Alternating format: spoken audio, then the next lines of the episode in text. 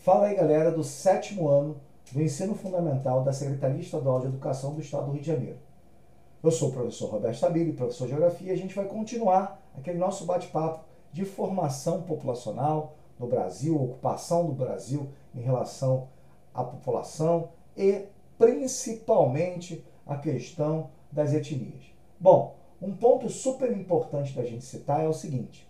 Bom, primeira coisa, nós falamos da concentração populacional brasileira no litoral.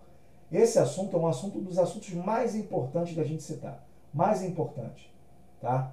É, mais importante da gente citar. Por quê? Porque é um assunto que fala da grande concentração populacional no território brasileiro e aqui no litoral. No entanto, algumas atividades econômicas passaram a ser mais para o interior. Ou seja, nós passamos a ter atividades econômicas para o interior. Isso quer dizer o quê? Que essas atividades econômicas tentaram, olha só, galera, tentaram levar a população para o interior do Brasil, principalmente para o centro-oeste. Só que não conseguiu, né, nesse primeiro momento. Entretanto, a gente tem um outro aspecto bem interessante. No século XIX, a população brasileira ela era concentrada no litoral, nós falamos. E o sul do Brasil era quase um vazio demográfico.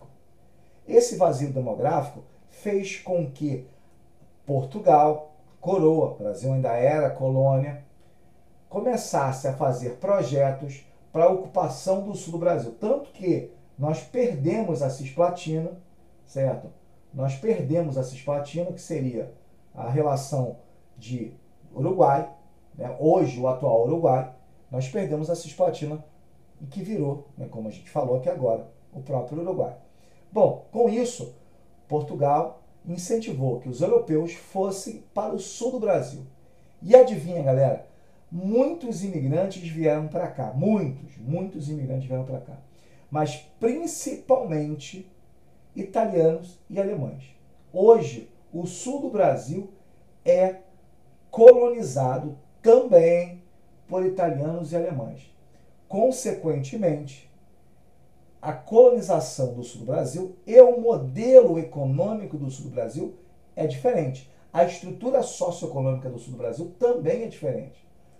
Logo, é claro, galera, o sul do Brasil passou a ter uma, um, um aspecto mais ligado à característica europeia. Ou seja, parece que a Europa estava no sul do Brasil, principalmente com os alemães os alemães ficaram em Brusque, em Blumenau, em várias cidades, assim como os italianos, principalmente no, no Rio Grande do Sul, em regiões próximas a Porto Alegre ou na Serra Gaúcha, muito importante. Esses imigrantes também construíram o território brasileiro.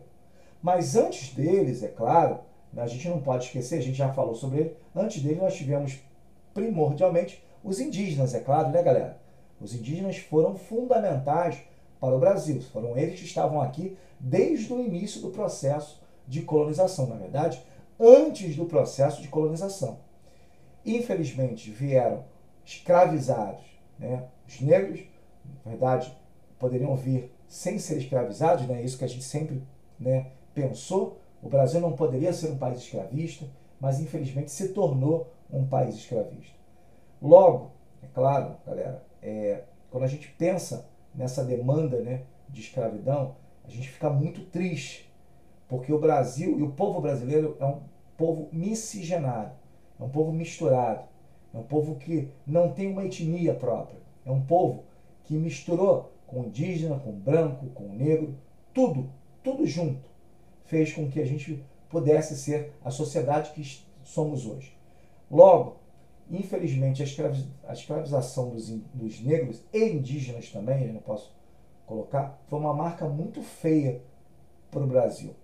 Entretanto, hoje, né, a gente tenta cada vez mais valorizar esses indígenas, esses negros e evitar ao máximo o racismo. Para mim, esse seria o nosso principal recado hoje.